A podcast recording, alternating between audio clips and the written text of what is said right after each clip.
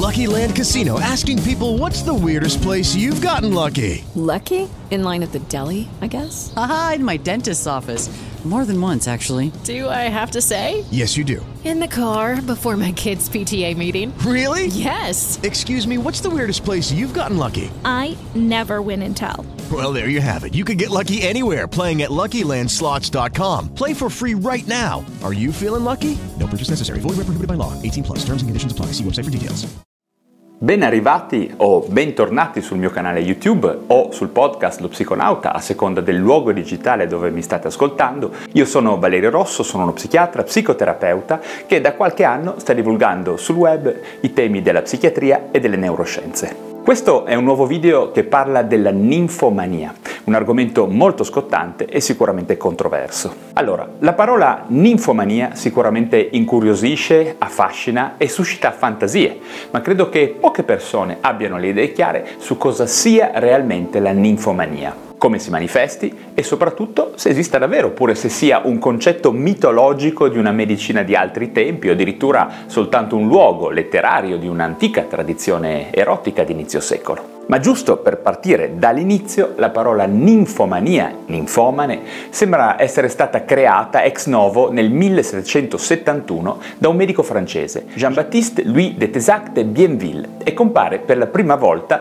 nel suo studio La ninfomania, ovvero trattato sul furore uterino titolo decisamente iperbolico e anche un pochino scorretto e sessista direi perlomeno rispetto ai nostri standard e alle nostre attuali classificazioni nosografiche. In ogni caso il termine ninfomania, sebbene lo si ritrovi ancora molto in giro in ambito erotico, letterario, storico e anche cinematografico, ad esempio in Nymphomaniac, un famoso film di Lars von Trier, sarebbe da sostituire più correttamente, più modernamente con l'espressione ipersessualità, che non è quindi riferita ovviamente al solo genere femminile, ma ad entrambi i generi. Sostituisce quindi anche il termine satiriasi che sarebbe l'equivalente maschile della ninfomania. E quindi, dopo questa doverosa premessa iniziale, che cosa sarebbe questa ipersessualità? Come si manifesta? Che cosa la causa? Innanzitutto vediamo che l'ipersessualità si manifesta con un alto livello, comunque un aumento rilevante del desiderio e dell'attività sessuale ed è quindi descrivibile come un'alterazione psicologica e comportamentale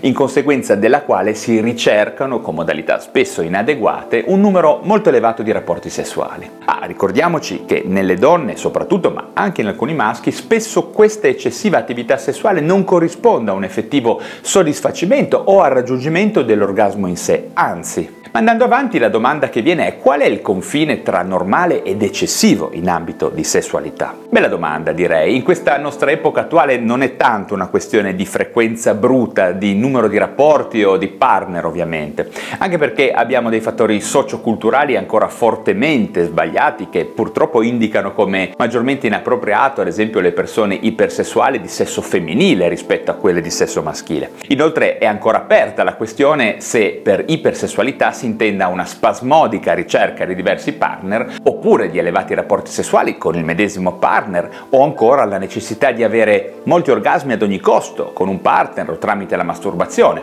oppure ancora un desiderio esagerato di avere attività sessuale al di là del fatto che poi questa avvenga o meno, quindi sia più un luogo della mente, una spinta interna alla sessualità. In ogni caso, come sempre il DSM, il manuale diagnostico e statistico delle malattie mentali, ci viene in aiuto Nonostante non sia stato ancora raggiunto un sufficiente consenso tra gli esperti per considerare l'ipersessualità come una malattia vera e propria.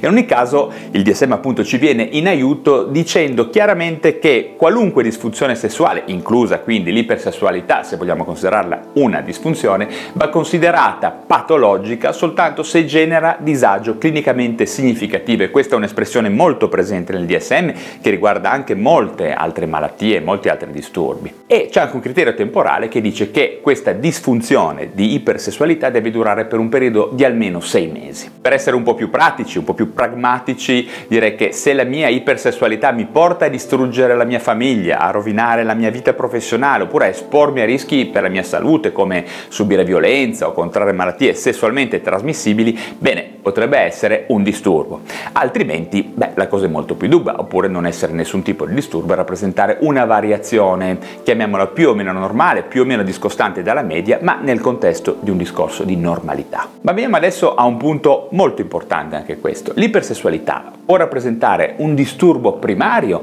oppure è secondaria ad altre patologie o farmaci o sostanze o entrambe. Ormai sappiamo che l'ipersessualità può essere sia una condizione primaria, ma può essere anche e soprattutto il sintomo di un'altra malattia o condizione medica. Dati precisi non ne abbiamo, ma è molto preponderante questa seconda opzione, ecco. Patologie che hanno come sintomo un'eccessiva spinta sessuale sono, per esempio, parlando di sindromi neurologiche, la sindrome di Cluver-Bussy, un disturbo neurologico caratterizzato da una lesione bilaterale dell'amigdala, o anche il disturbo bipolare stesso, ad esempio, entrando in ambito psichiatrico, nelle fasi euforiche o subeuforiche. Abbiamo anche comportamenti sessuali eccessivi in seguito a farmaci usati, per esempio per il trattamento del morbo di Parkinson.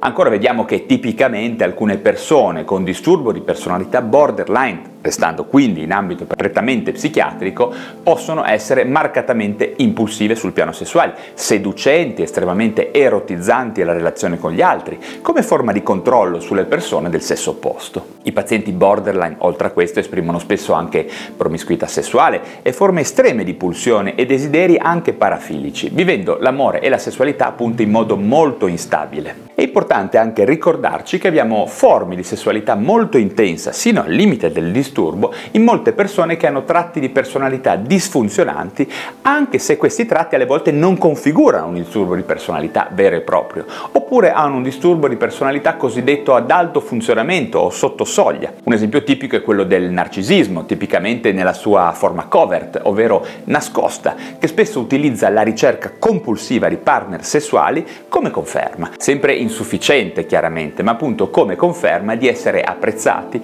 accettati e di valere nel contesto di una fortissima insicurezza di fondo. Alcuni comportamenti ipersessuali sono poi visti da alcuni psichiatri anche come un sottotipo particolare di disturbo dello spettro ossessivo-compulsivo, oppure come una dipendenza, allo stesso modo di quello che si avrebbe con cocaina o piace, insomma. In ogni caso ormai è noto che qualsiasi sia la causa della ipersessualità, si assisterà sempre, se analizzato direttamente, a un'iperattività esagerata della via mesolimbica dopaminergica nel nostro cervello, quella che vedete nell'immagine segnata di blu, che rappresenta in effetti il modello biologico della ipersessualità, del controllo della sessualità più in generale. Rimanendo nell'ambito delle cause però, personalmente devo dire che ho potuto osservare come quasi tutti i pazienti che potevano essere considerati come ipersessuali avevano come base una qualche malattia psichiatrica o neurologica. Quindi non solo nei pazienti borderline o bipolari in fase euforica o ipomaniacali, ma anche ad esempio nella demenza di PIC, nei danni traumatici dell'encefalo che sono frequenti, poi i disturbi che sfociano in ipersessualità,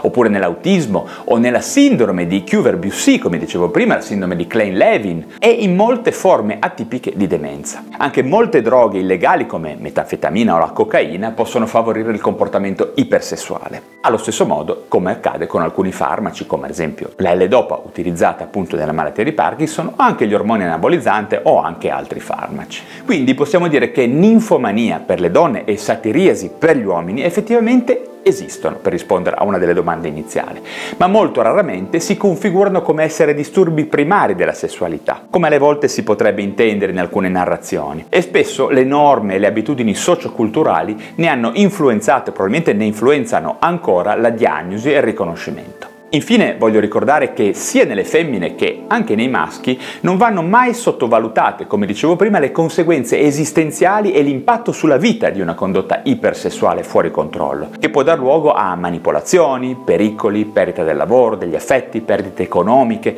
eventualità di entrare in contatto con persone spregiudicate e approfittatrici che ricercano deliberatamente tra le persone fragili le loro prede sessuali, oltre ovviamente ad un alto rischio di contrarre malattie sessualmente trasmissibili che quello è sempre presente. Ok, anche per oggi ho finito e vi ringrazio davvero per la vostra attenzione. Ricordate che ho anche un blog, valerorosso.com, dove potete trovare molte informazioni aggiuntive, più tecniche anche sulla salute mentale e le neuroscienze, e un podcast, come vi dicevo prima, lo psiconauta, su iTunes e su Spotify. Molto bello, a mio parere, dove troverete gli audio di questi video per poter ascoltare in auto mentre fate sport o sotto la doccia tutti questi temi legati alla psichiatria e alle neuroscienze. Grazie ancora di essere stati con me per questo video e ci vediamo al prossimo.